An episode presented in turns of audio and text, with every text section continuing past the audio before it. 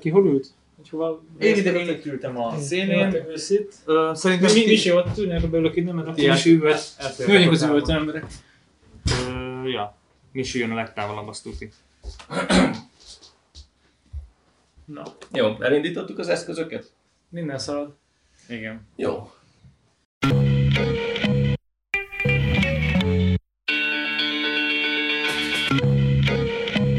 Sziasztok, mondjuk a Balfül Podcast, és Levi bemutatja a mai vendégünket. Igen. Igen, ami úgy fog hangozni, hogy nem mutatok be senkit pontosan. A lényeg az, hogy uh, hívtunk ma egy vendéget, ez újdonság. Um, az AI-ról fogunk beszélgetni. Uh, Sepp Norbi a vendégünk. Um, mi tudjuk Norbiról, hogy uh, a mesterséges intelligencia témáját követi, ismeri, és én ennél többet nem is szeretnék előjáróban mondani. Készültünk egy, egy csomó témával, amiről biztos, hogy nem tudunk kivesézni mindent, de mindenki fog derülni majd a beszélgetés során. Um, én, én tudom Misiről, ha van egy tök jó beszélgetés indító kérdése, úgyhogy szerintem vágjunk bele azzal. Oké. Okay. Uh, sziasztok! Múlt héten kiraktunk egy hírt a Facebookunkra, hogy gyakorlatilag a saját magukat AI startupként definiáló cégeknek egy jelentős százaléka igazából nem foglalkozik AI-jal. Vagy ha foglalkozik AI-jal, akkor, akkor nem ez a fő profiljuk. És a kérdésem az igazából az lenne, hogy egy tech cég nagyjából hol húzhatja meg azt a határt, hogy ő elmondhatja magáról, hogy ő AI startup. Tehát, hogy hol, hol húzódik a marketing, hol, hol húzódik a marketing és az igazi tudományos tartalom között a, a, a határ, hogy, hogy, hogy szerintem hogy az, az, a, az a jelenség, hogy egy csomóan úgy szereznek tőkét, meg ismertséget, meg, meg, meg, meg hype-ot maguk köré, hogy, hogy, hogy épp fölveszik, vagy beleveszik a, a, tevékenységük, vagy akár a nevükbe az éppen regnáló, ilyen, ilyen felkapott kulcs szavakat. Van egy, van egy cég, aki most nem, nem régen block, blockchain Inc.nek nevezte el magát, mert igaz, és semmi köze a blockchain. Mert ez volt a buzzword. De, de ez a buzzword, és a, és a, és a befektetők erre ugranak. Uh, és ez történik az AI-jel is valószínűleg, hogy, hogy olyan, olyan cégek, akik, akik amúgy sima, mit tudom én, teljesen ismert mondjuk adatbányász technológiákat használnak, elnevezik magukat AI-nak, vagy, vagy, vagy AI-jal, AI-jal uh, működő cégnek, mert hogy most ez, ez megy. Uh, te találkoztál már ilyennel, vagy hallottál itt? Igen, nem csak egy találkozó de Szerintem ez egy tök általános jelenség, és ráadásul nem is új. Az egyik, ugye, ami ehhez tartozik, hogy ha valami sikeres, akkor félnek attól ezek a kis cégek is, meg a startupok is, hogy, hogy esetleg kimaradnak. Ha nekik nincs ai nincs mesterséges intelligencia a termékükben, akár nyomokban, akkor senkit nem fog érdekelni, mert most nagy a hype, és ö, mindenki e körül nyüzsög. De azért mondtam, hogy ez nem új, mert nem tudom, láttatok a Szerelmes Shakespeare című filmet, ugye öt- ö- 50-szer elhangzik körülbelül, hogy az impresszárió mondja a Shakespeare-nek, hogy mindenképp legyen bele kutya. Mert hogy ez a sikerrecept. Akkoriban az volt a sikerrecept, hogy gyerek vagy kutya legyen a darabban, tök mindegy, hogy van-e értelme, most az a sikerrecept, hogy mesterséges intelligenciát el lehessen mondani, hogy van benne, és ez egyébként a nagy cégeknél is megfigyelhető, csak nekik megvan a kapacitásuk arra, hogy megvásároljanak igazi mesterséges intelligencia megoldásokat, fölvegyenek olyan embereket, akik tényleg meg tudják csinálni, tehát viszonylag hamar be tudják foltozni ezeket a hiányosságokat. A kis cégeknél pedig, hát nem tudom, hogy ez megvalósul vagy se, ti azt mondjátok, hogy ha alaposabban megnézzük, akkor igazából nem nevezzük mesterséges intelligenciának, ami ott van, de az érdeklődés miatt erre adják a pénzt, és akkor ezt kell füllenteni. Másik, ami még ehhez hozzátartozik, hogy egy kicsit korrektebbek legyünk, hogy a mesterséges intelligenciáról John McCarthy, aki a, az eredeti 1956-os, amikor a kifejezés megszületett, Dartmouth College-ban rendezett rendezvényt szervezte, ő volt elvileg ennek a mondjuk az elindítója, vagy az egyik. Ő azt mondta, hogy milyen kár, hogy amikor már értjük, hogy mit csinál, akkor már nem is hívjuk mesterséges intelligenciának. Uh-huh. És azóta is ezt el szokták mondani, akik ezzel foglalkoznak, hogy a közvéleményt tájékoztatják, hogy egy ilyen uh, moving target, egy ilyen mozgó célpontra lövünk, tehát mindig azt mondjuk, na ez a mesterséges intelligencia, aztán később, amikor már értjük, hogy mi van benne, akkor azt mondja, ja, ez nem, mert ez valami hagyományosnak, az újragombolás, vagy valami kicsi újdonság, de az nem is intelligencia, nem is mesterséges, nem egy algoritmus. Akkor igazából ezen elindulva bármit mesterséges intelligenciának nevezhetünk, ami valamilyen újszerű megközelítésben alkalmaz technológiai eszközöket, és Vagy, vagy, vagy hogy fogalmazzuk meg most a, ezt a mozgó célpontot? Mi most 2019 elején az, amit, amit el szeretnénk kérni, a, a mesterséges intelligencia, ami, és nem az, amit a, a feltörekvő startupok. a most csütörtöki definíció szerint. A ma csütörtök. Ma csütörtöki definíció szerint. Ma és holnap van a Rainforce konferencia Budapesten, ahol pont a nyitó előadás az azt mondta, hogy hol húzódnak a mesterséges intelligencia Na. határai, mi az, mi nem az, úgyhogy még ma is definiálni kell ezt, és valószínűleg folyamatosan lesz erre egy igény, amíg nem lesz egy általánosan elfogadott nézőpont, de az általánosan elfogadott nézőponttal is ugyanaz lesz valószínűleg érvényes, amit a John McCarthy mondott, hogy ha már elkezdjük egy kicsit érteni, akkor már nem misztifikáljuk, mert számunkra az intelligencia, főleg azért, mert a sajátunkat nem nagyon értjük, vagy nem nagyon tudjuk szétszálazni jól megfogható összetevőkre, ezért a misztikus dolog az valahogy kicsit hozzátartozik, és mesterségeshez is. Hogyha azt mondjuk, hogy valamit tud ez a gép, de már értjük az algoritmust, akkor ez egy mechanizmus. Akkor már az, amit úgy általában intelligenciának szoktunk nevezni, hát az nem is nagyon illik rá.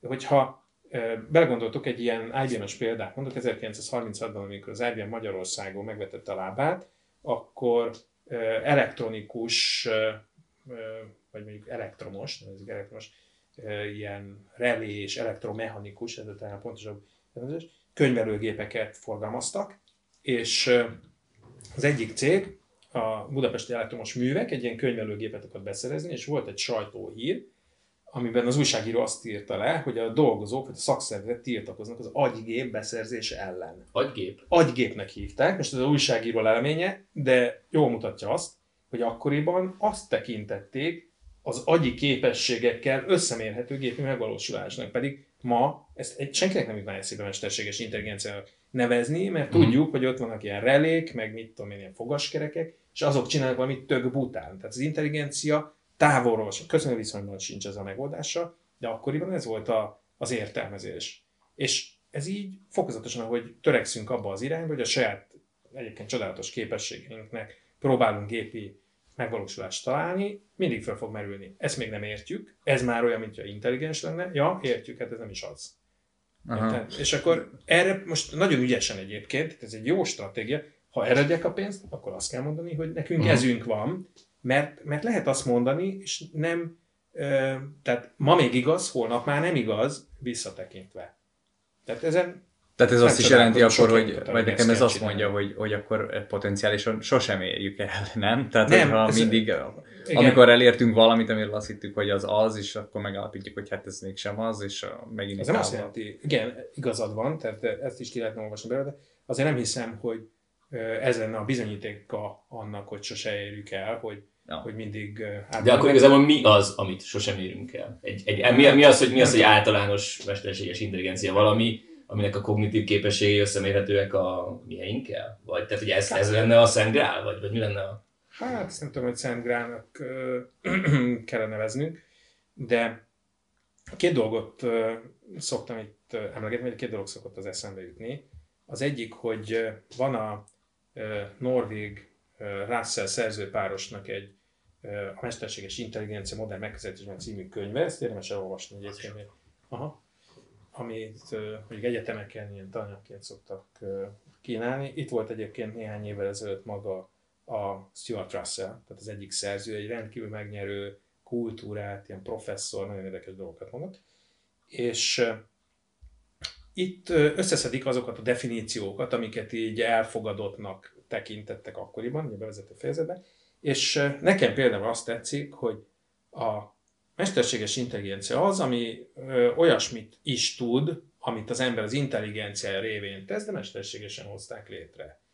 Tehát itt az a kérdés, hogy tulajdonképpen, ha így, így definiáljuk, a mesterségesen létrehozást értjük, mi az, amit az ember az intelligenciája révén tesz? Például az intelligenciánk révén teszünk egyszerű dolgokat is, illetve mondhatjuk, hogy mi majdnem mindig mozgósítjuk az intelligenciánkat az egyszerű tevékenységben, egyszerűen nem tudjuk kikapcsolni, vagy csak nagyon ritkán tudjuk kikapcsolni, de nem minden funkció valósítható meg kizárólag így. Tehát mi emberek ugyan mozgósítjuk, tehát amikor összeadunk két számot, akkor azt mi nem beépített összeadók révén tesszük, hanem valami szimbolikus módszertant mozgósítunk, és próbálunk a számfogalomból építkezve egy ilyen egyszerű feladatot megoldani, de létre tudunk hozni egy sokkal hatékonyabb ilyen fogaskerekekre, vagy uh-huh. elektroncsövekre, vagy tranzisztorokra, integrált államkörökre épülő mechanizmust, amit egyébként mi találtunk ki, hogy hogy működik, és arról nagyon komplex fogalmaink vannak, hogy mi történik ezeknek a belsejében, de máshogy is meg lehet valósítani. Tehát ezek a dilemmák, ezek időről időre elő fognak, föl fognak bukkanni, hogy az egy jó kvalitatív megközelítés, hogy amit az ember az intelligencia révén ér el, hogyha az géppel csinálom, akkor az legyen mesterséges intelligencia, de amikor értjük, és a, a mélyén látjuk azt a mechanizmust, amiben igazából nem tudjuk beleképzelni az intelligenciát, akkor így, így egy kicsit lefokozzuk, és azt mondjuk, hogy ez még csak algoritmus, ez még csak egy gép, ez még mhm. csak mechanikus dolog. És uh, nehéz megfogni, és talán nem is a műszaki tudományoknak a hatásköre, hogy uh, ezekre a kérdésekre egy pontot tegyen. Sokkal inkább a filozófia, az irodalom, vagy az a, a, az embernek a más jellegű minőségeiben otthonos területek azok, akik... akik Igen, mert hogy ezek a dolgok a nehezek, ugye? Mert hogy két számot összeadni, arra tudunk építeni egy gépet, de hogy ugyanez a gép mondjuk vicceljen, vagy ironizáljon. Amikor meg lesz ez a gép, és mérnökök építik meg, tíz év múlva azt fogod mondani, hogy ez egy egyszerű feladat. Ugyanúgy, ahogy Aha. most a számításra mondtad ezt. Na, annak idején ez nehéz feladat volt. Annak idején, ugye emlékezzünk vissza, volt erről is egy szerintem nagyon jó film, a Számolás joga, amiben a, a, a kompjúterek, tehát a szám, ne, nem gépek, a számítók, mi most számítógépnek hívjuk, azok emberek voltak, uh-huh. és ma nagyon gyorsan, és hát szinte bármelyik eszközünkön végrehajtható számításokat kellett végezniük órákon keresztül. Tehát az nehéz feladat volt, ma már nem tekintjük annyira nehéznek, mert, mert teljesen ilyen könnyen hozzáférhető megoldás. Uh-huh. És uh, valamit meg akartam mondani, hogy most nem jut az eszembe, de majd így mondjuk, akkor elmondom. Nekem az jutott az eszembe, hogy, hogy ja, mi, tudom. mi...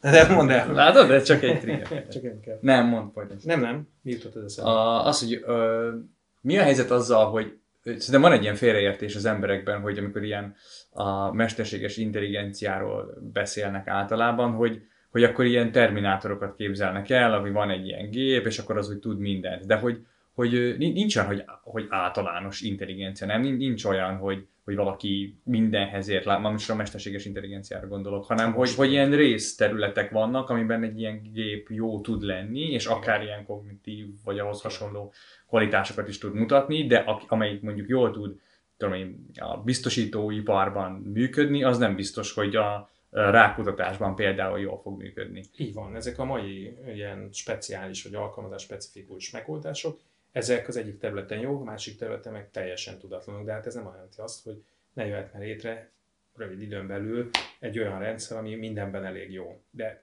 hogy a ö, jövőt azért még kicsit rózsásan lássuk, egy nagyon, nagyon találó, hát nem, tényleg nem tudom idézni, csak, csak így felidézni, amit érdemes elolvasni, akár a hallgatóknak, akár nektek. Van egy Steven Pinker nevű mm. egy jegyzett ilyen kognitív tudós, ahol Amerikában vagy Kanadában praktizál.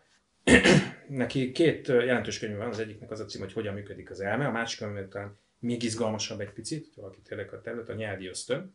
És ő írja valamelyik könyvének a bevezetőjében, hogy amikor idéz talán a Hamletből, hogy mi csodálatos az elme, milyen bámulatos a lehetőségei, amikor ezt értelmezzük, ezt az idézetet, akkor nem Shakespeare-re, Mozartra vagy Einsteinre kell gondolni, hanem négy éves gyerekre, aki kérésre visszateszi a játékát a polcra. És hogy belegondoltok, hogy ahhoz, hogy egy ilyen feladatot, amit egy amit négy évesen bármelyik egészséges gyerek meg tud csinálni, gyereken, rakd vissza a játékod a polcra megérti a szöveget, azonosítja a szituációt, tudja, hogy hol volt a helye, emlékszik, értelmezni tudja, kontextusban helyezi, képes finom motorikus mozgásra visszateszi a játéket. Ezek mind olyan ö, finoman és olajozottan együttműködő részképességek, amelyek mindegyikével a mai technológia komoly bajban van.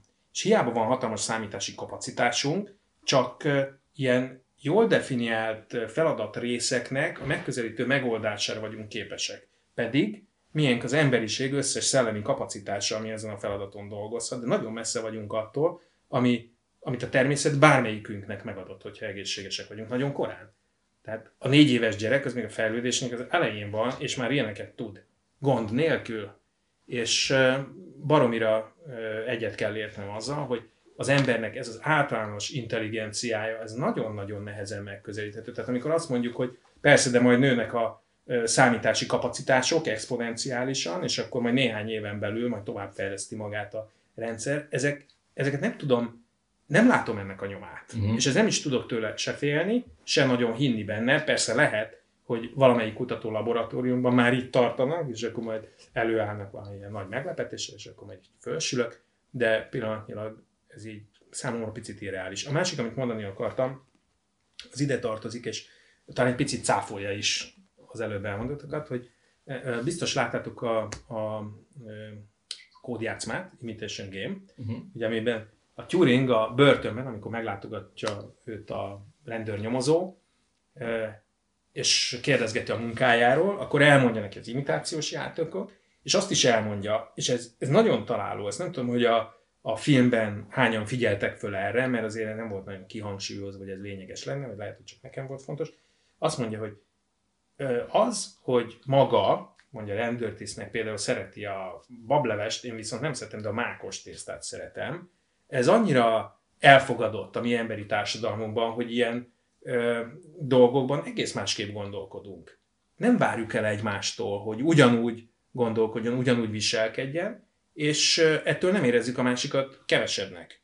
És azt mondja Turing, és ez zseniális meglátás, valószínűleg nem ő mondta, vagy lehet, hogy ő is mondta, de a film alkotói valahogy erre egy ráhibáztak, hogy hát ugyanez elképzelhető a géppel is, tehát amikor a gép látszólag csak imitálja valamilyen mechanizmus révén azt, amit mi kívülről intelligens viselkedésnek tartunk, de látjuk, hogy nem úgy gondolkodik, mint mi, hogy nincsenek azok a fogalmai, azok az árnyalatok, azok az érzelmek, azok a hátsó gondolatok, na hát az még nem azt jelenti, hogy a gép nem gondolkodik. És akkor itt veti fel ezt a dilemmát, hogy mi emberek a saját emberi koordinátorrendszerünkből próbáljuk meg a mesterséges intelligenciát értelmezni, azért, mert ez egy gép valamilyen módon, a mi teremtményünk valamilyen módon alacsonyabbnak tekintett, miközben az egy másik minőség, jó, hogy mi alkotjuk, de a benne zajló folyamatok, mint egy másfajta gondolkodási folyamatrendszer, azok lehetnek épp olyan érvényesek, mint, ami, mint amilyen módon érvényes az, amit mi emberek között tapasztalunk. Tehát ö, lehet, hogy ti gondolkodásatok, ami különbözik az enyémtől, vagy az egymástól, ahogy különbözünk, azok között éppen ekkora távolságok vannak. Csak ezen nem ütközünk meg. Igen. Azért, mert ugyan egyenrangúnak tekintjük magunkat ebből a szempontból. Meg minket összeköt egy közös közeg, amit társadalomnak, meg egyéb. Igen. És ugye mi ebben, ebben Mondani, igen, egyrészt, másrészt meg a mi neuronhálónk az ebben lett trénálva. Tehát, hogy... Aha, ja, igen, igen. Ez nem az a, kicsit messzire de nem, az a, nem a tudattal van az összefüggésben, és mondasz, hogy, a, ja, hogy az élő embereknek van tudata, egy, egy, írsz egy algoritmust, vagy egy, tehát bármilyen, vagy fizikai gép, vagy kódolt igen. dolog, vagy ö, hogy mondjam, neurális háló alapú, vagy gépetanulás alapú dolog, annak viszont vannak, hát hogy mondjam, korlátai. Tehát ott valamit bedolsz, valami kijön valószínűleg az emberi agy is hasonlóan működik, de hogy is mondja, tehát, itt a társadalom tréneli be ezt a, vagy hát tanítja be ezt a viselkedés mintázatot, ami szerint ez fut, a gépetanulás meg valahogy mi adunk egy ez egy specializált. Tehát egy specializált keretet adunk, és az akkor sem tud túllépni azon, mint ami meg van írva. Tehát, hogy, hogy tehát szerintem kicsit be van, be van saját magába, tehát mint egy ketrezben lenne kicsit bezárva. Ha érted, mire gondolok? Lehet, vagy... lehet, hogy most még itt tartunk, de majd elképzelhető, hogy ezeknek a mérete már nem ott húzza meg a korlátokat, ami, ami szintünkön így jól megfogható. Tehát lehet, hogy azok a korlátok majd tágabbak lesznek, mint a mi, mi korlátaink, nem tudom, de ugye mi akkor is a magunk különbségeit azt itt tökönnyen elfogadjuk, és a gépektől meg valahogy így idegenkedünk, mint hogy egy másik faj lenne, mint hogy valószínűleg egy másik faj De nem volt erre egy jó példa, De, nem tudom pontosan, ide tartozik a, a Deep Mind volt, amilyen a Go nevű játék, Igen. meg a Sakk, és úgy um, volt valami különbség, vagy volt ugye a, a, az az IBM-nek volt a, az a DeepMind a... Nem, az a DeepMind az a Demis Hassabis, aki megvette Google. Igen, de akkor, ja igen. Blue, igen és Deep Blue. Deep Blue, igen, Deep és Blue az volt, aki, aki, aki, aki sakkozott, és, és nem régen, egy pár éve volt az, a, amikor a, a számítógép a Go nevű játékban játszott, és hogy ha jól emlékszem, akkor az volt a különbség, hogy a, a, a, a saknál ott, ott be voltak programozva a lehetséges lépések, hogy mi, mi létezhet, a Go-nál meg, meg nem voltak ilyen diszkrét lépés sorozatok megadva, csak a szabályok voltak beprogramozva, és a, és a számítógép saját maga kellett a stratégiáját kialakítsa. És nem, ez, nem, ez, nem a, ez nem mond ennek ellent, hogy, hogy, hogy egy keretrendszert adtak a számítógépnek, és ő maga abból valami többet kellett elérjen, mint amit eredetileg megtanítottak neki. Én arra gondolok, hogy ha kiveszel egy szabályt, akkor, a, akkor meghal a rendszer. Vagy egy pluszt hozzáadsz. Tehát még adnál hozzá a góban egy harmadik szint, akkor hát- az megkattan és kész vége. Hát, hát de, de én ezt kérdezem, tehát, hogy ez így van, mert lehet, hogy nincs át, addig nem fog tudni adaptálódni. Vagy azt mondod, hogy mondjuk az a tábla az nem kétdimenziós, hanem három, vagy egy, vagy valami hülyeséget hozzáadsz, és még dobokat kell, dobunk. Hogyha ezek erre nincs fölkészítve, akkor nem tud. Te mondjuk humánként sokkal hamarabb adaptálódsz a szituációhoz. Aha, képes ja, igen, improvizálni. Persze, igen, lehet, ez a nagyobb lépés, amit me, te mondasz. Meg, meg maga az a rész, hogy fölfogod, hogy mi történik. Tehát ugye ő, neki van egy keretrendszer, erre mondom kicsit, hogy ketrec, aha, hogy, aha. hogy ő egy kereten belül, oké, okay, ez így mekkora voltál, 20-20-as? 19 19 es igen. Tehát, hogy körülbelül tudja, oké, okay, lehet ezt 21-21-esen is elfutna, de hogyha mondjuk, igen, de hirtelen de... váltunk, hogy nem tábla. Igen, vagy nem tudom, kimegyünk és a homokba kezdjük húzogatni ezt, te így rögtön adaptálódsz, mert egyébként egy tök más ja, szenzoros nem... képességeddel ezt a helyre teszed. Ott, ott mindig hasonlóan kell ezeket beadni. Hmm. De ennek nem az az oka, mert emberként te megtanultad ezeket. Tehát, hogy te gyerekkorodban megtanultál asszociálni. Hát ez megtanultál... Igen, pontosan így van. És, és ezt elvileg miért ne tudná egy gép is megtanulni, hogyha... Ja, elvileg. Nem hiszem, hogy van korlátja, hogy meg lehet tanulni. Csak ugye valószínűleg nem rendelkezünk azzal a kapacitással. Csak hát ki a fene tud, tehát hogy... Ezek általános, általános dolgokra nem tudsz valamit betanítani, mert... Igen, mert ezért kell most specifikálni, és azért mm. akarok visszatérni egy pillanatra hozzá egy specifikusabb kérdéssel, hogy az ilyen gépi tan- most a gépi tanulás neurális háló, ez áll pillanatnyilag legközelebb a mesterséges intelligenciához a mostani fogalmak közül, igaz? Nem. Ha, nem? Ö, inkább azt mondanám, bocs, tehát nem úgy nem igaz, hogy vakvágányomás, hanem szeretném kiegészíteni. Tehát tulajdonképpen igaznak is tekintem Csak sokkal jobban azt hogy sokkal jobban. Ne, ne. Erre felfigyel valaki. Szóval azt mondanám, hogy ma a mély tanulás a legnépszerűbb, és ennek két oka van. Az egyik, hogy látványosan származtat eredményeket, a másik pedig, hogy rendelkezésre a szükséges üzemanyag. Ami korábban nem volt, és ezért nem tudott így csillogni, de Hozzá kell tennem, hogy ami ö, nagy ö, nehézség, az, hogy a mély tanulás, szép, szép eredményeket produkál, és maga tudja így kikristályosítani a szükséges jellemzőket, vagy jellegeket, hogy ügyesen kiemeli. Tehát megspórol nekünk egy csomó munkát, és tényleg a működésre emlékeztet arra, amit mi magunk a gyakorlatban alkalmazunk. Hogyha nincsenek jó minőség belnő adatai, akkor nem tudja az eredményeket produkálni, és ezért azt mondom, hogy bár most nagyon népszerű azért, mert könnyen lehet vele sikereket elérni, és nem kell hozzá nagyon érteni, mert olyan készkeretrendszereket lehet alkalmazni, amelyek a felhasználói szinten is már jól alkalmazható eszközökből lehetővé teszik, hogy építsél valamit. Ennek ellenére ott, ahol a tudásod nem mintákon keresztül, hanem például ismert szabályokon, heurisztikákon keresztül fogalmazható meg, ott jobb megoldást érsz el, pontosabbat is, és gyorsabb eredményt is érsz el, hogyha azt a fajta tudásreprezentációt is figyelme veszed. Az igaz, hogy mostanában nagy lendületet kapott ez, de azért tegyük hozzá azt, hogy a létjogosultsága az egyéb technológiáknak is, hogy ne, ne mellőzzük őket, ne ültessük a kispadra. És még egy dolgot akartam mondani, amikor felvetetted, hogy nem a tudat kérdésével kapcsolódik ez össze, nem tudom, hogy azzal kapcsolódik-e össze mindez, de egy nagyon érdekes gondolatot érdemes mindig így felidéznünk. Én legutóbb ezt egy ilyen IBM-es kutatótól hallottam, valami nagy ilyen egyetemi tájékoztatón. Kérdezték meg tőle, hogy akkor mi van a tudattal, meg hogy az öntudatra ébredő gépek, és így. És akkor vonogatták a vállukat, és valahogy oda keveredett a beszélgetés, és ez a lényeg, amit mondani akarok, hogy igazából mi emberek sem tudjuk eldönteni egymásról, hogy a másikunk rendelkezik-e tudattal, vagy csak szimuláns. Egy nagyon ügyes szimuláns. Mm. és ugyanez a dilemma, amit mm. az emberi szinten nincs erre eszközünk, és soha nem is lesz, uh-huh. tehát ez egy ilyen mondjuk eldönthetetlen probléma, ezt a gépekkel szemben is értenünk kell, hogy ezt nem tudjuk, hogy a gép valóban öntudatra ébredte, mert akár meddig fogod kérdezgetni, ha ügyes szimuláns, akkor ő bizonygatni fogja, hogy igen, igen, persze, hogy öntudatra ébredtem. Nem tudjuk letesztelni, hogy ez valós vagy sem. Vagy legalábbis eddig még nem uh-huh. tervezett senki sem olyan tesztet, ami erre egyértelmű választ ad. De hát az embereknél is ugyanezzel kell számolni. Tehát elképzelhető, ugye valakiknek a bajnokok reggeliében van egy ilyen nagyon jó pofa kis felvetés, amikor a Kilgore Trout az egyik ilyen fő mellékszereplő, ír egy könyvet, aminek az a cím, hogy nem titok többé, az a lényege, hogy igazából csak az olvasó az egyetlen olyan lény a világegyetemben, akinek szabad akarata van, és mindenki más csak gép.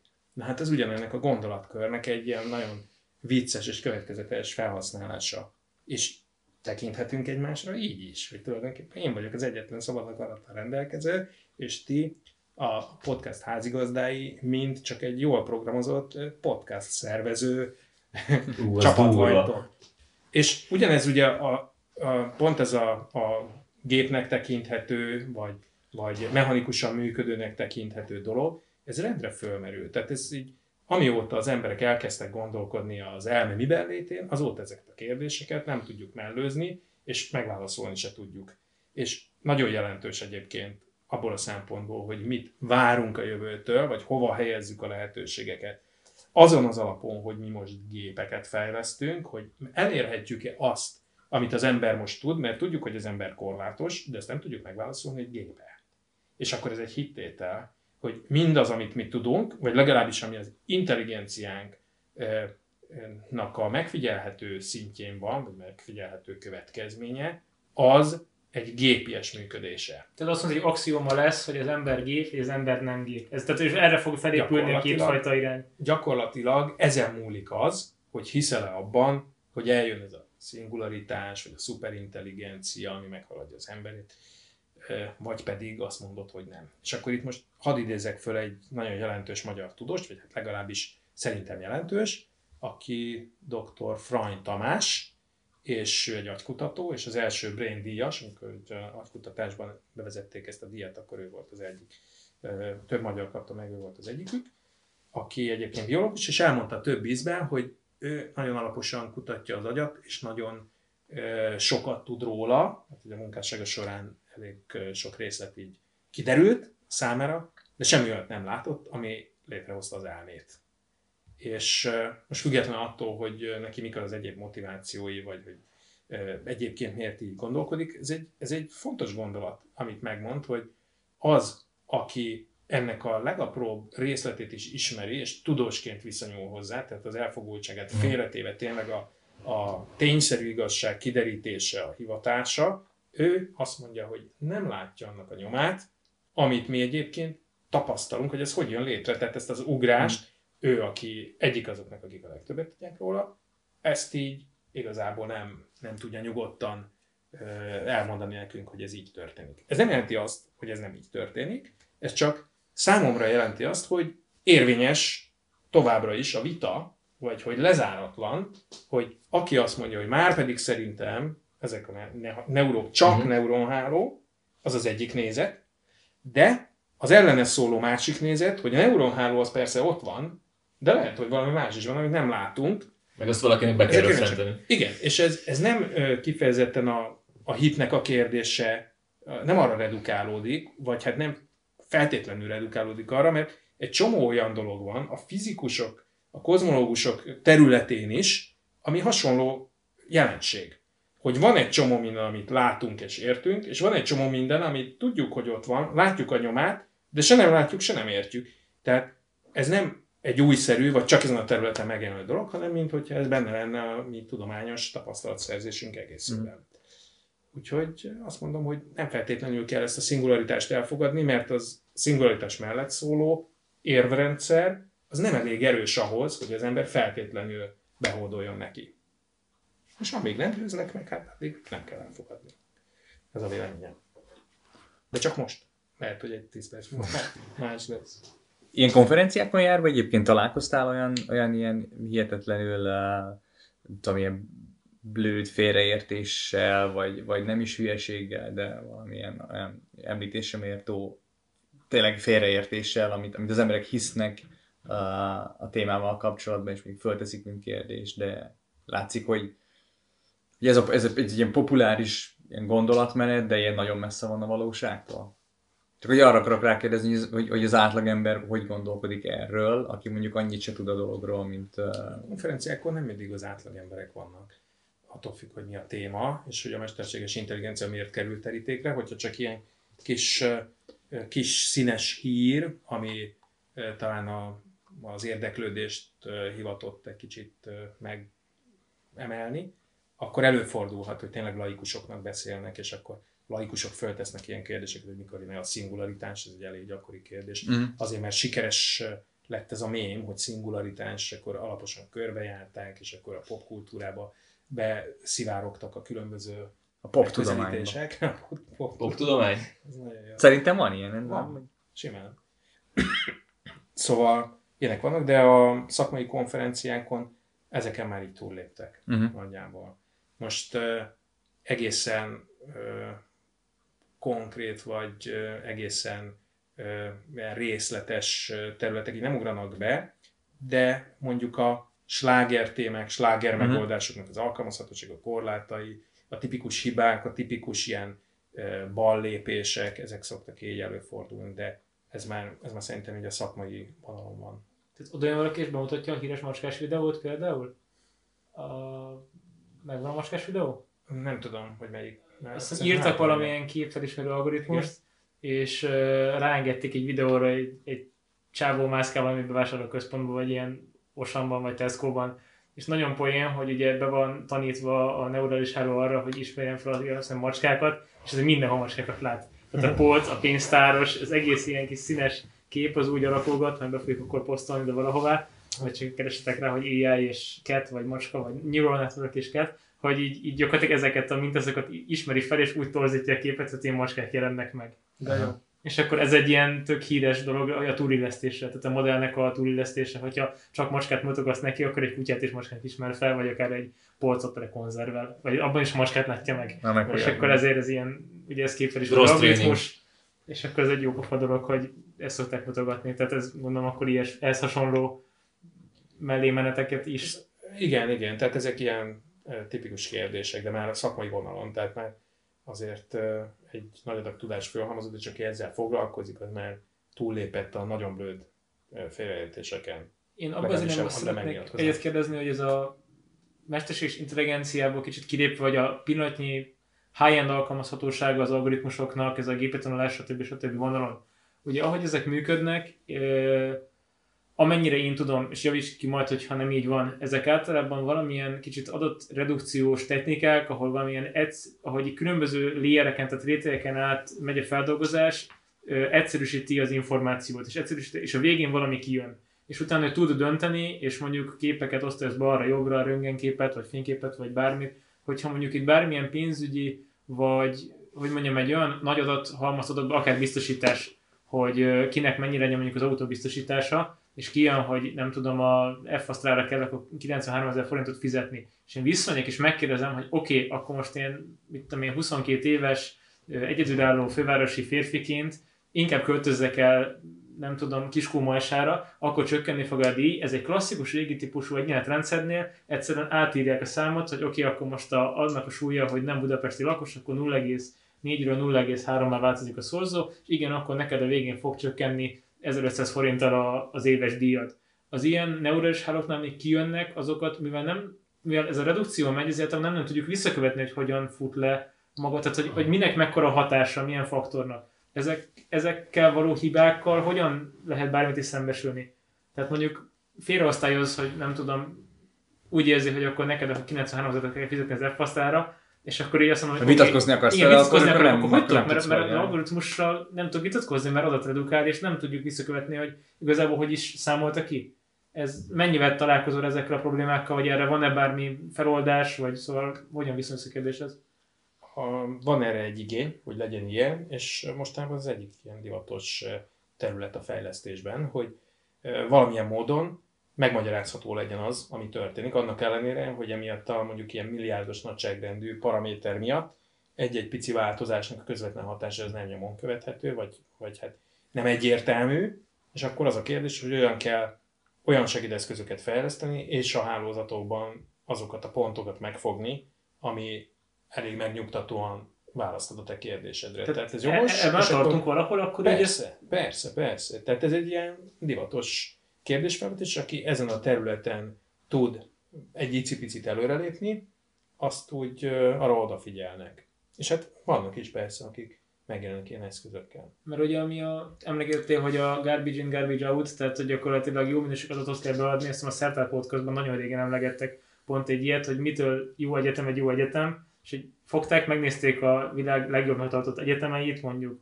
Cambridge-et, MIT-t, ott lefelültek paramétereket, és azt mondták, hogy oké, okay, ez a jó. És akkor mondjuk kijön az, hogy akkor a, nem tudom, sok felső osztálybeli fehér férfi és nő által alkotott hely, ahol egyébként 8 darab sportpálya van, meg legalább legyen 16 teniszpálya, és kijön egy ilyen súlyozás, és utána akkor akarsz felfutni egy egyetemet Bakuban, akkor építesz egy tök nagy stadiont, mert akkor ott majd ott beleszól a szorzóba. Szóval ilyen nagyon fura mm. irányokba el tudják ezek a rendszerek vinni a, a, hát a cselekvőknek a, a készítéseit. Persze, brit tudósok. Igen, ilyen brit tudósok, pont, tehát egy ilyen, ilyen, ilyen effektív hülyeség nem mennek el dolgok. Igen.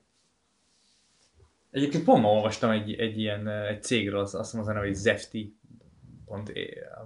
vagy AI, akik pont egy ilyen, egy, egy magyar, azt hiszem magyar vezetésű, de amerikai tőkében működő startup. A lényeg az, hogy, a, hogy a, az AI-t a biztosítók piacára akarják bevezetni, gyakorlatilag az a szolgáltatásuk, hogy rengeteg paraméter alapján, nagyon hasonló, az előbb példának hoztál, csak nem autó, hanem ingatlan biztosításoknál, hogy megmondja, hogyha megmondod neki, hogy mi, hol van az ingatlan, meg milyen anyagból készült, meg uh, itt egy, valami ezer, több mint ezer adatpont alapján beosztályozza a, az ingatlanokat, és, és megmondja, kiköpi a végén, hogy neked mennyi lesz a biztosítási díjad.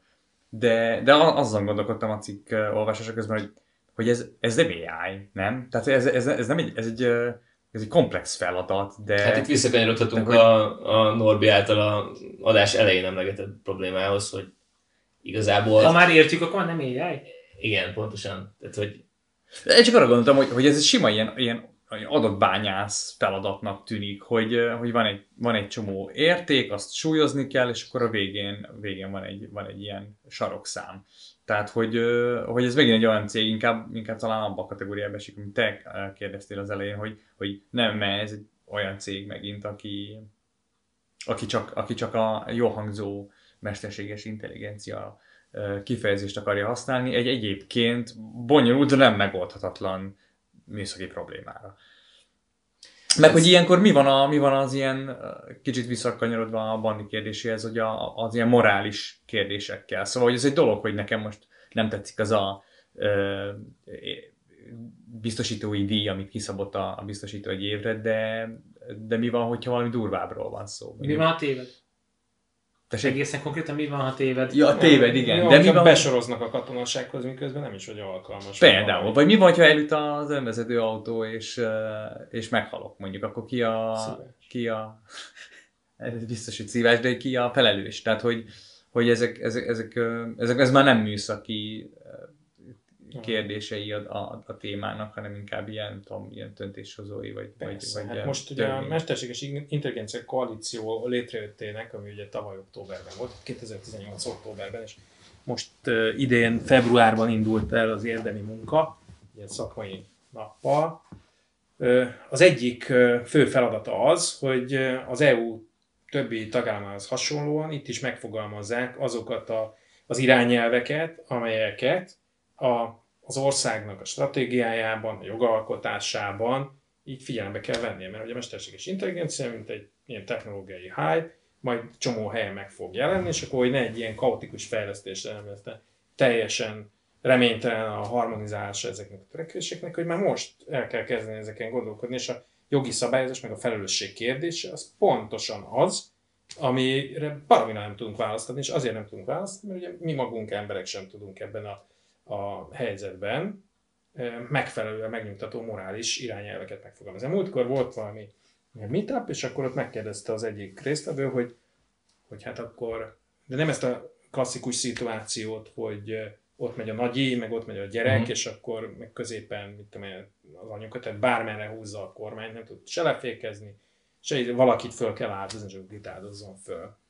És akkor mondja, hogy na, na lesznek-e olyan irányelvek, amelyek így hardkódolhatók a mesterséges intelligencia rendszerekbe, és akkor így ezen töprengtünk ott a hallgatósággal, és baromi nehéz megválaszolni, tehát egymással is élesen elkezdenek vitatkozni az emberek, ugye ilyen kérdéseket rak fel, ugye az MIT azt hiszem csinált is egy ilyen moral engine, vagy milyen kísérletet, ami pont meg akarta szondáztatni a közvéleményt, hogy na akkor mi a helyes, és az jött ki, hogy senki nem tudja, vagy hogy nincsen egyetértés.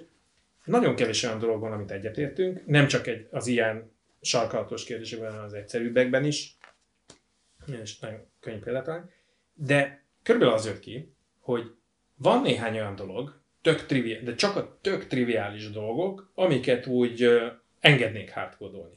Például az, hogy ha mész százal, és akkor látod, hogy most valakit el fogsz ütni, akkor, és nincsen a sofőr az ülésben, tehát hogy a sofőr mész, mhm. tehát nincs utasod, akkor ez akkor robbants fel magad, vagy ilyenek. Tehát azok a jól megfogalmazható, triviális esetek, amik megnyugtatnak minket, azok ilyen nagyon primitív szituációk, és a komplex helyzeteket nem kezelik. És hogyha az önvezető autóknál tartunk, az önvezető autó az azért érdekes, mert hiába tartunk most, amit tudom én milyen szinten. Kettes, hármas között. Kettes, hármas között. A, az ötös szint, amikor már a, a, a sofőrnek, hát most nevezhetjük sofőrnek, tehát amikor a tulajnak, mert beavatkozó szerve sincs. Vagy az hatos?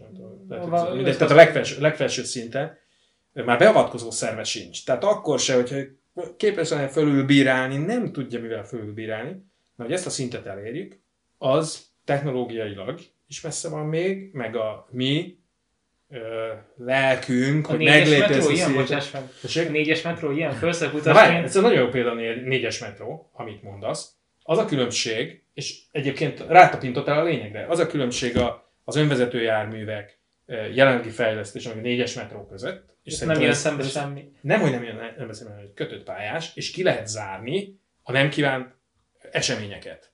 Mert a, a mostani emberi vezetés, amit az önvezető járművek készülnek kiváltani, de valószínűleg nem fog sikerülni, az emberi részképességek, részképességek mindegyikét igény szerint be tudja vetni, ha kell.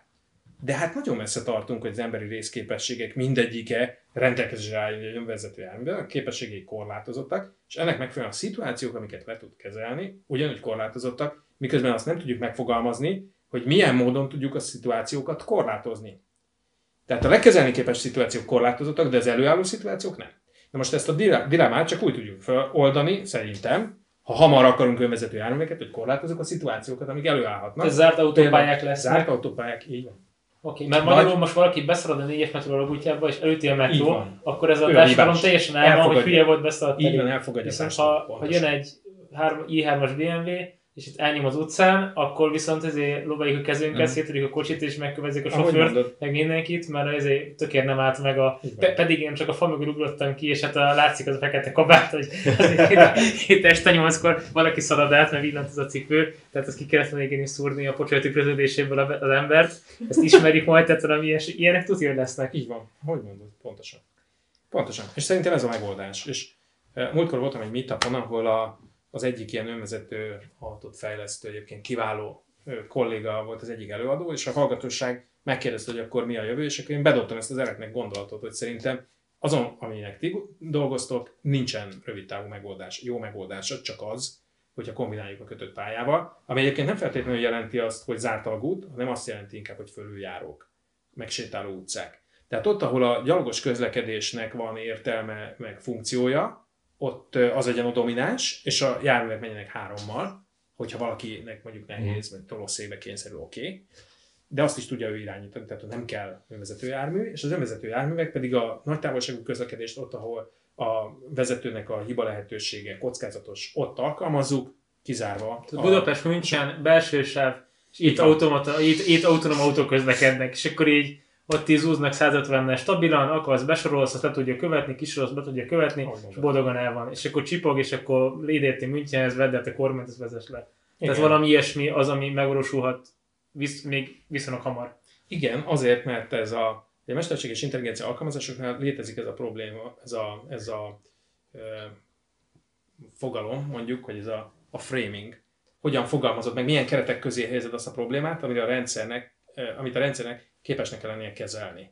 De akkor, amikor te megfogalmazod, te sem tudod úgy leírni a problémát, hogy minden peremfeltételt leírsz. Az is jó eséllyel egy gigászi, ha nem végtelen mhm. leírás lenne, vagy egy gigantikus, ha nem végtelen.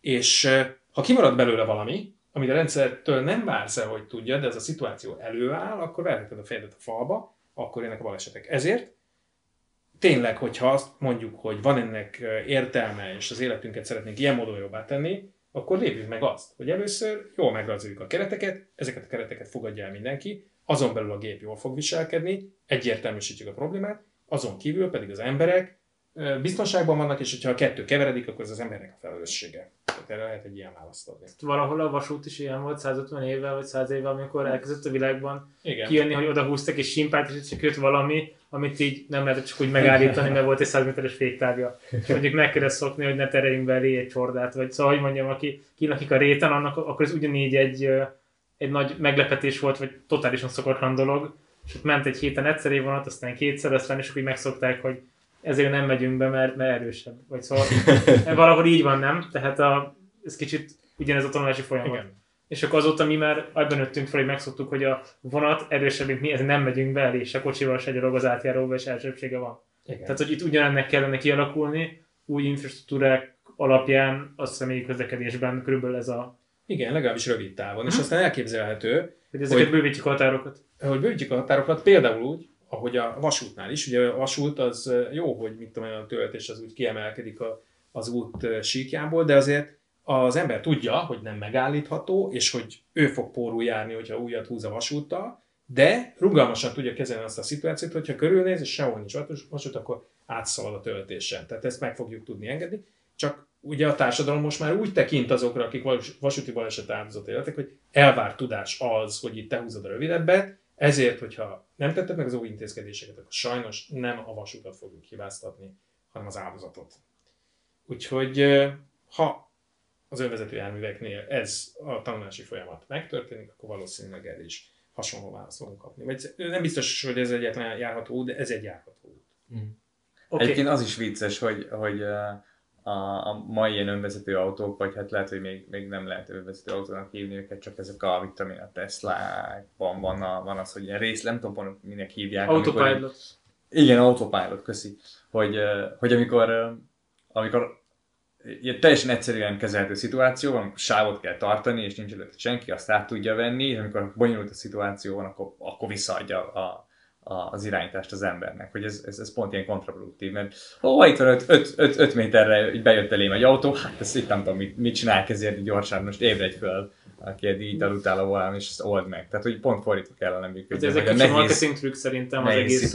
Azt mondják, hogy ez az önvezető Tesla, persze ez terjedt el a köztudatban, szerintem ezt nem siettek megcáfolni a kezetektől, mert ez egy rohadt jó hangzó PR dolog, de ők vezetés támogató rendszert adnak egyébként. Tehát, hogy mondjam, ott az van, hogy a Tesla téged segít a vezetésben, igazából elaltat, mert full inger szegény vagy, és amikor igen, igen, beüt igen, a szar, a, a, akkor van egy tized másodpercet, hogy hé, döntsél, így hirtelen és így visszadja. Tehát ugye ott jogilag sem vették ki a kezedből a felelősséget, hanem azt mondják, hogy ha te alszol és tabletezed a kocsiban, akkor az a, és neki mentél valaminek, akkor te, akkor, akkor te vagy a, a hunyó.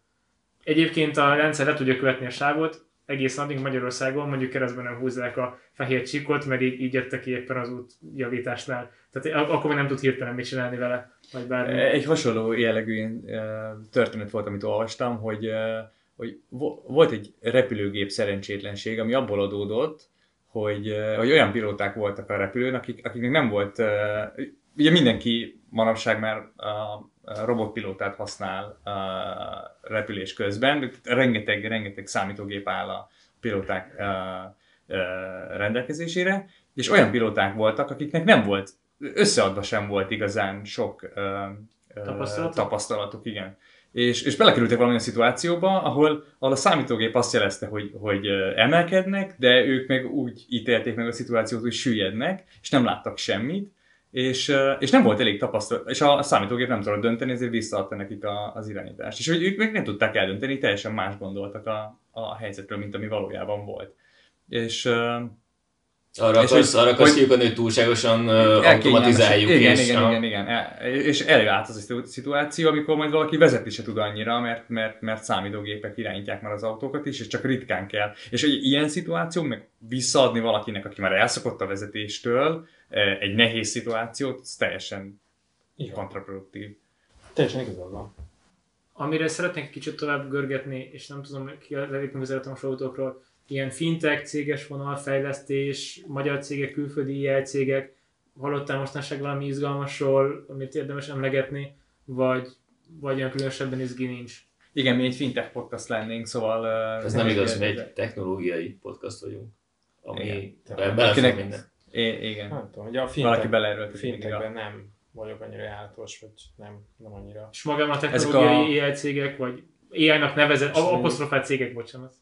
Ez most így gondolkodnom kell. Hát jó, mint ez a gós játék, tehát valamilyen jó pofa, amit most hallottál, hogy hú, kijöttek a srácok, és akkor nem tudom, be akartak sortolni Manhattannek az ingatlan piacát, de mekkora ötlet, és akkor bebuktak 1,2 millió dollárt, mert, mert itt mellé, mellé ment a támasztó vektoros, a tartó vektoros algoritmus, és akkor így bebukták a hibát, vagy tehát tudja, hogy próbálkoznak ilyennel, hogy e- ezt, ezeket a rendszereket mindenre le kell húzni, gondolom pénzügyre is vagy virtuális valóságban, vagy számítógépes ja, nekem is ez, én is ezt gondolom, hogy a pénzügyi piac, vagy hogy volt valami ilyen, ilyen felmérési régebben, hogy mi, mik lesznek azok az iparák, vagy szakmák igazán, amit a számítógépek át fognak venni, vagy valamilyen mm. fajta mesterséges intelligencia technológia át fog venni. És ugye hát az elsők között volt a pénzügyi ipar, a könyvelők munkája, Hát Igen, az, az ilyen jól könyvelés is elég jól, jól definiálható, vagy ugyanilyen a tőzsde. Automatizálható.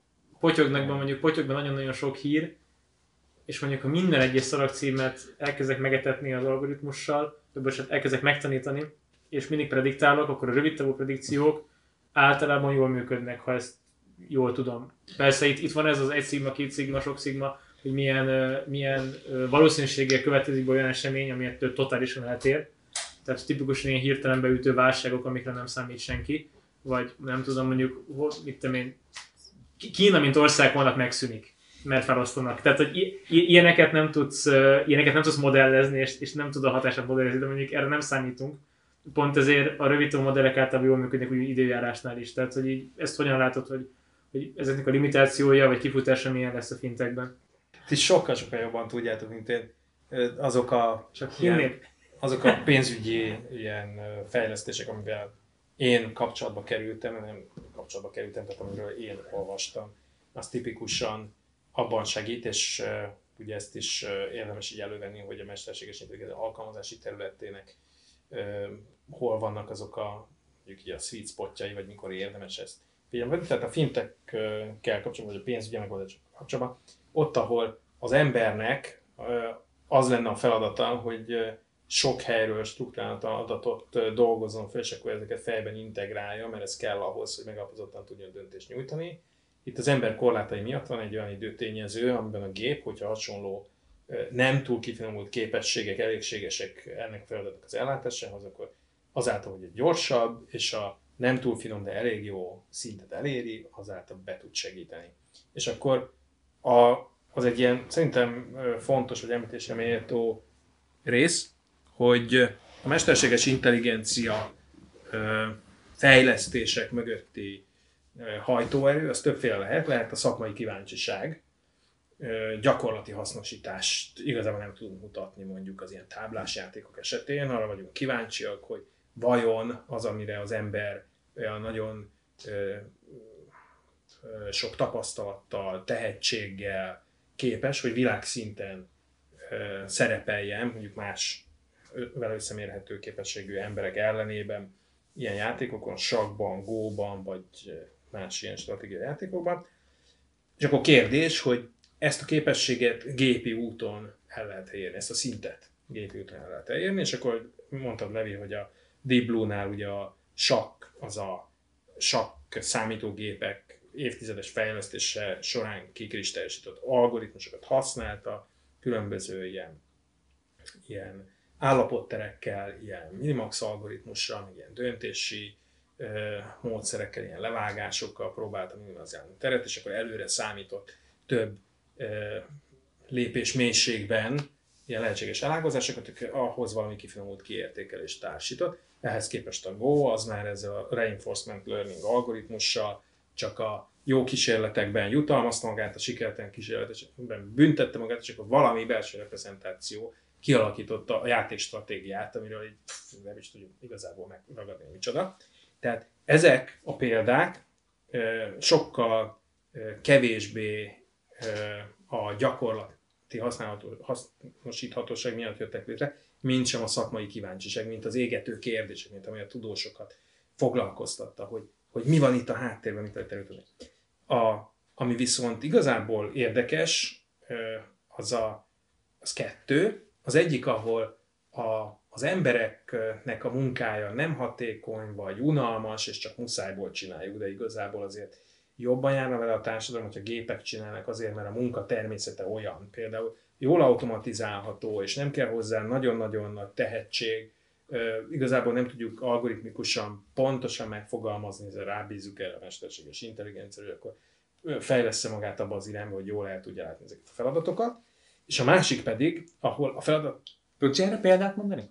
Persze, hát például a könyvelés, amit ti mondtatok. Ja. Tehát a, a könyvelő az végez ugye kreatív tevékenységet is, amikor az adójogszabályok erdejébe megtalálja az átvezető utat, a shortcutot, de azért mondjuk egy egyszerű könyvelési feladat, az eléggé ilyen izzadságszagú, sok ismétlődő elemet feltételez, és az a szabályrendszer, amit mondjuk lehet, hogy ez egyébként algoritmikusan jól leírható, mert van mögött egy törvény, ami ezért lefordítható szabályrendszer, tehát ilyen nagyon bonyolult hát, ha, jó, ha jó a törvény, igen. mindig ez a nehéz értelmezés. Tehát, a... igen. tehát nem, nem biztos, hogy a legjobb példa, de vannak ilyen automatizálható munkakörök. Viszont a másik, ami szerintem az izgalmasabb, ami nekünk a jövőnk szempontjából, vagy a lelkesedésünk szempontjából fontosabb, hogy a tudatában legyünk, ahol a probléma nehéz, és szeretnénk megoldani azért, hogy mindenkinek jobb legyen. Például, hogy a megfelelő egészségügyi ellátásban részesüljünk, hogy a megfelelő diagnózis hamar kialakuljon, hogy a megfelelő terápiát tudja javasolni nekünk az ellátórendszer, és minél hamarabb a betegből, az egészségesből, vagy a beteg megelőz, tehát a, a betegséget megelőző helyzetbe tudjunk kerülni. Azért, hogy tovább éljünk és egészségesen éljünk. Na most ebben a nehézség az ember számára az, hogy a döntési szituáció, meg a helyzet kiértékelési szituáció az nagyon sok rész információnak a kifinomult figyelembevételére, nagyon sok ilyennek a kifinomult figyelembevétele szükséges, ami viszont időhiány miatt általában nem engedhető meg. Tehát nincsen elég lehetőségünk arra, hogy mindazt figyelembe vegyük, ami kell. Hogyha, ez a kedvenc példa, mert szerintem jól leírja a lényeget és érvényes, hogyha a gép a nagy feldolgozó képessége miatt nagyon sok adatot át tud nézni, és átfésüli nekünk, és odaadja az orrunk elé a legfontosabbakat, amire koncentrálnunk kell, akkor kevés idő alatt is elég jó döntést tudunk hozni, ami a mai viszonyok között sokkal jobb döntést eredményezne, de az ember nem tudja megcsinálni ezt az előfeldolgozást, mert véges a kapacitása, uh-huh. és amit előfeldolgozni kéne, az emberi sebességgel nagyon lassan dolgozható föl. Itt a gép, akinek az előfeldolgozási színvonala jó tanítás után eléri a kívánt mértéket, leszűkíti nekem az igazán lényegesekre a feldolgozandó információ mennyiségét, és az ember jobb döntést hoz, mint amit ma hozna. Tehát ez a háromféle motiváció. Az egyik az, hogy csak a tudományos kíváncsiság, a másik az, hogy olyan probléma, amiben az ember nem annyira hatékony, és amúgy az ember nem szereti ezt a feladatot, illetve olyan terület, ahol az ember szereti a feladatot, de nem boldogul az igazán fontos teendőkkel, ezek a mesterséges intelligencia lehetséges alkalmazási terület, és szerintem a harmadik az igazán érdekes, ahol nem az ember kiváltására készül a gép, hanem kifejezetten egy ilyen segítő, támogató funkció. Úgy gondolom, hogy erre kell elsősorban így a Ez nem az orvosoknak ilyen diagnosztizálásban hát kifejezetten, igen, mindig ezen a fejemben így van. De Mert egy számítógép át tudja nézni teljes ilyen mondjuk, mert ugye a diagnosztikára szakértői rendszerek azok már korábban is tettek kísérletet, hanem inkább, ami a mostani Terápia Igen, a terápiás javaslatok elő készítése. Aha. Ez. Levi, biztos ismered a Kevin Kelly-t. Kevin Kelly, hát nem biztos, hogy ismer, nem tudom. csak persze, mert már beszéltük. Ez a Kevin Kelly egyébként a Wired-nek az alapítója, az egyik Aha. alapítója, és a, a azt hiszem. A magazin? Wired?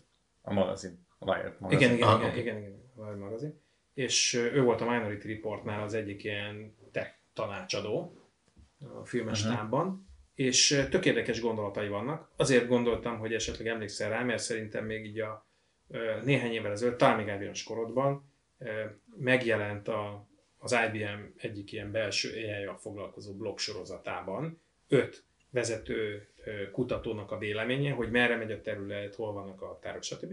És a Kevin Kelly volt az egyik. És írt egy nagyon hosszú és rettentő jó cikket, amiben eredeti gondolatok vannak. Az egyik például az, amit a, az emberi faj továbbfejlődésével, meg a, a evolúció következő lépcsőfokával, meg ezekkel foglalkozik. És volt egy nagyon jópofa illusztráció, meg egy nagyon érdekes gondolatmenet azzal kapcsolatban, hogy ahogy mi az emberre tekintünk, meg az ember utáni fajra tekintünk, meg az, hogy az embernél magasabb képességű új faj és az ember együtt élése, meg a fejlettség, stb. Ő azt mondta, hogy tulajdonképpen, hogyha ma körülnézünk a Földön, akkor nem mondhatjuk azt, illetve hát mondhatjuk, de valamilyen szempontból jogosan megkérdőjelezhető az, hogy az ember lenne a legfejlettebb faj.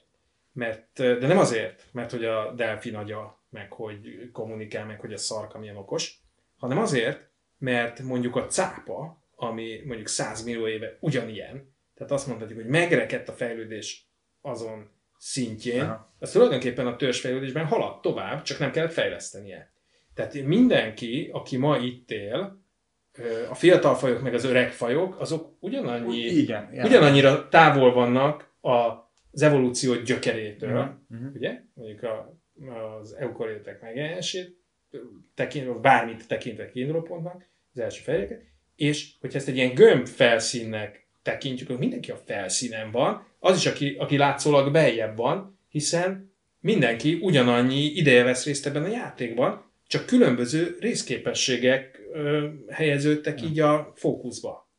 És ez egy nagyon érdekes gondolatmenet, és bizonyos szempontból megnyugtató is, mert ő ebből azt mondja, hogy ha ezt a gondolatmenetet elfogadjuk, azt vezeti le, hogy a következő lépcsőfokok is csak eltérő utan úton végrehajtott fejlődések, nem pedig alacsonyabb és magasabb szintű fejlődések. Lehet, hogy az ember, az a faj, aminek mi tagjai vagyunk, bizonyos képességeit lassan fejleszti tovább, a mi környezetünkhöz alkalmazkodó, alkalmazkodási kényszerünkhöz ez a, az ütem és képességek tartoznak, de megjelenik mellettünk egy másik, mondjuk egy ilyen transhumanoid faj, akinél másképp alakulnak ezek a sebességek. És akkor ugye meg lehet kérdezni, igen, de mi, van, hogyha az minden tud, amit mi tudunk, csak még sokkal jobban, akkor igazából mi egy valódi részhalmaznak vagyunk tekinthetők, és akkor ez, hogy ezekre a kérdésekre már nem tért ki. Egyébként csak a gondolatmenet maga érdekes. És megint oda jutunk vissza, hogy és akkor, hogy néz ki a jövő, jön a Terminátor, mi van a fekete Egyébként erre a cikkre emlékszem, ezt, ezt egyszer valahol megosztottam, átfűzően emlékszem, mert van egy ilyen nagyon szép diagram, egy ilyen, egy ilyen, egy ilyen nem is Gömbfelsz. Hát igen, egy, egy, ja, nagyon különlegesen néz ki. Uh, ahol pont ez van illusztrálva tök jó, hogy, hogy, hogy minden faj a saját evolúciójának csúcsán van. Tehát, igen. hogy egy katicabogár az így a legfejlettebb, ahogy most van. Uh, és nem lehet, hogy nincs értelme összevetni a különböző fajokat. Hát a kihalt fajok, azok más tészta, nem? Hát igen, de hogy nyilván azoknak is volt evolúciósokat. Tehát, hogy még a környezetváltozás, vagy a globális felmelegedés, pont ezt változtatja meg helyenként nagyon gyorsan, és emiatt nem tudnak adaptálódni időben, de hogyha ezt millió éves távlatban nézzük, akkor ami fennmarad, az mindig annak a környezetnek a legtökéletesebbike, ami nem marad fönn, az valószínűleg valamilyen hatás miatt vagy kiszorul, vagy kipusztul, vagy megfagy a jégkorszak miatt, vagy bármi. Van ez a mostában elég népszerű, vagy, vagy sokat taglalt irányzat, ez a kreacionista nézet, a, hogy is nem, intelligens tervezés, nem tudom, hogy... Intelligens, intelligens tervezés? Intelligens tervezés, azt hiszem, igen, valami ilyesmi. Ah, olvastam erről, de már nem, most nincs meg benne. Igen, az a lényeg, hogy az egyik fontos érrendszer az az, hogy ugye a, az evolúció mechanizmusát az nagyjából úgy fogadjuk el, hogy a, az, ami a, az alkalmazkodó alkalmazkodás szempontjából hatékony, az marad fönn, és ilyen apró lépésekben kísérletezik a természet, és ami nem hatékony, az pedig elsorolt kevesebb erőforrással próbálja megoldani a természet. Ez egy logikus az. És azt mondják, hogy most ahhoz, hogy például az ostoros egysejtű létrejöjjön, az ostoros, az ostor mechanizmusa, az olyan alkatrész halmazt eredményez, kb. 50 ilyen rész egység van, amelyek az érrendszer szerint nem jöhetnek létre ezzel a spontán evolúciós mechanizmussal azért, mert önmagában egyik sem vezet jobb alkalmazkodáshoz, és az 50-nek mind jelen kell lenni ahhoz, hogy működjön az ostor.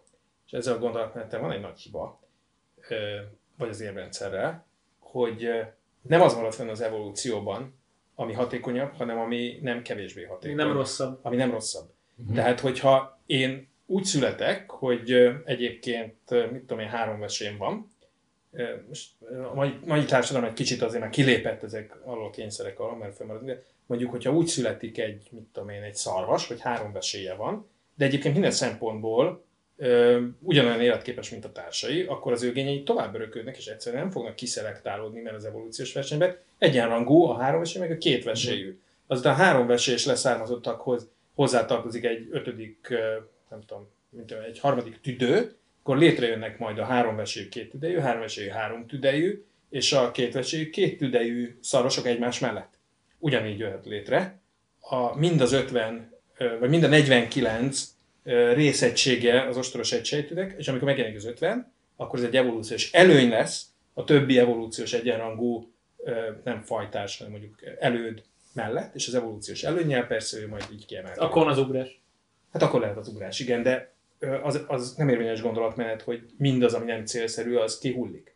Fönnmaradhat, hogyha egyébként nincs evolúciós hátrány. Hát így jöttek létre a fajok egyébként, tehát az evolúciós ja. előny az egyik lehetőség, de ugyanazon a területen a különböző színű, mondjuk ugye, hogy is Galapagosnál volt ugye a, a Darwin a pintyekkel mm. a történet, hát úgy jön létre ez a sokféle pinty, nem mindegyik evolúciós előnyel rendelkezik, hanem mondjuk evolúciós egyenrangúsága. A szétágazáshoz ez elég Bocsánat. Ezt most nem tudom, hogy kívánkozott ide, de Richard, Benne maradt valami? Richard Dawkinsnak van az Isteni téveszme című, nem, az is az ő könyve, de nem ezt akartam mondani, hanem az Önző Gén című könyve, és ő is abban ír, hogy, a, hogy arról ír, hogy, a, hogy az evolúció, a, a populáris uh, tudomány, vagy, vagy az is, ismeretek, az így kicsit félre magyarázzák. Tehát, hogy, hogy pont amit az előbb mondtál, meg hogy, meg, hogy, meg, hogy a, hogy arról beszél, hogy a a, a gé, igazából itt az egész az emberiség a géneknek a örökítő, a, túl, igen, a túlélő gépei, és hogy nem, nem azok élik túl, akik a feltétlenül a legelőnyösebb tulajdonságokkal rendelkeznek, hanem akár azok, akiknek a legjobb tulajdonságai vannak arra, hogy átverjenek más géneket, és becsapják őket, és, és, és, és ez lehet, hogy ott amúgy, ami látásmódunk szerint egy negatív uh, tulajdonságokhoz vezessenek, de, de hogy ők nekik meg ez az eszközük a túlélésre. És nem fognak kihalni, tehát nem egy ilyen tökéletesítési folyamat, hanem, hanem ennél sokkal bonyolultabb. Igen, meg ugye van ez a, a nem is tudom, a csoportszelekció, mint egy másik mechanizmus, aminél az a lényeg, hogy a populációban megjelenhetnek egyébként az egyén alkalmazkodása szempontjából hátrányos gének, hogyha ezek a hátrányos gének egyébként a csoportnak és így a, uh-huh. az egész fajnak a felmaradását elősegítik. Uh-huh. Például ugye a halrajoknál, a halraj külsején úszó halaknak, vagy az a képes, igen, azok nagyobb veszélyben vannak, mint a belülúszók, tehát az a képesség, hogy a halrajban te kifelé úszol, az tulajdonképpen evolúció, vagy az egyén evolúció szempontjából hátrány, viszont a halak azok nem úgy úsznak, hogy vannak olyan béna halak, akik mindig kívül vannak, mert azok elhullanának, hanem a halak az idő, mint tudom, egy tizedében kívül úsznak, kilenc tizedében meg belül, és akkor így a kívül belúszó véletlenszerűen hol életben maradnak, hol nem. Viszont az, hogy a halraj egy nagyobb méretű, ahelyett, hogy mindenki belőle törekedne, és így, így uh-huh. tömörödnének, lehetővé teszi, hogy a ragadozók azok csak kevés halat ejtsenek el a, a rajból, és így a csoportnak a fölmaradását elősegít ez egyébként öngyilkos hajlam, vagy töredékében öngyilkos uh-huh, hajlam. Ami az egyéni szelekcióval nem magyarázható, de csoportszelekcióval igen. Úgyhogy egy csomó ilyen dolgot érdemes figyelembe venni, ez most a témánkhoz nem is kapcsolódik. De hát abból a szempontból viszont igen, hogyha azt mondjuk, mert több mint 10 évvel ezelőtt volt, vagy 20 évvel ezelőtt egy ilyen műsor, amiben a mesterséges intelligenciát fejlesztő valami német egyetemnek az egyik kutatója beszélt, és akkor így belemzett a kamerába, és azt mondta, hogy szerintem az evolúció következő lépcsőfok a szilícium alapú ember, és akkor a, ez, ez volt a vége a műsornak, és akkor én ott így gondolkodtam, és azt mondtam, hogy hát ez, ebben azért van logika, amit ő mondott, és hogy az evolúció, amit ugye tekinthetünk egy ilyen nagy játékszabálynak, eddig csak olyan szabályok szerint tudtunk játszani, amiben azt mondták, hogy gyerekek, most így focizunk, ez a szabály. De ahogy hozzányúlunk a focihoz is, és azt mondjuk, hogy de most videóbíró van, de most izé öt játékvezető van, stb., meg tele, ö, mikroport, ö, tudjuk módosítani a szabályokat, azért, mert a céljának ez jobban megfelel. Az evolúciónak, mint játéknak a játékszabály is elkezdtük módosítgatni, és ettől ez nem lett érvénytelen, csak megváltoztak a szabályok. Oké, okay. nem tartok tovább. Én, én azt gondolom, hogy egy, ezt remélem, hogy egyrészt, hogy egy csomó ilyen uh, érvényes uh, szempontot felvetettünk a, annak, akit érdekel ez a téma. Meg az látszik, hogy ez tök érvényes vita, ami most is, itt nincsenek lezárt uh, kérdések, meg, meg ilyen határozottan adható válaszok a mesterséges intelligencia természetét, meg, meg felhasználását illetően, meg uh, emlegettél egy csomó szerzőt, meg uh, uh, művet, amit, uh, ha valaki érdeklődik a téma iránt, akkor ebbe a irányba tovább lehet menni. Szerintem ez, ez tök jó volt, köszönjük szépen. Hát köszönjük, hogy itt voltál, és szerintem fogjuk meg ezt úgy gondolom folytatni a jövőben. Úgyhogy... Illetve, hogyha igen, hogyha valami szerintetek kimaradt az adásból, nem tettük fel a kérdést, akkor küldjétek be. Uh, megkérdezzük Norbi véleményét azokról is. Jó. Köszönjük szépen. Sziasztok. Köszönjük.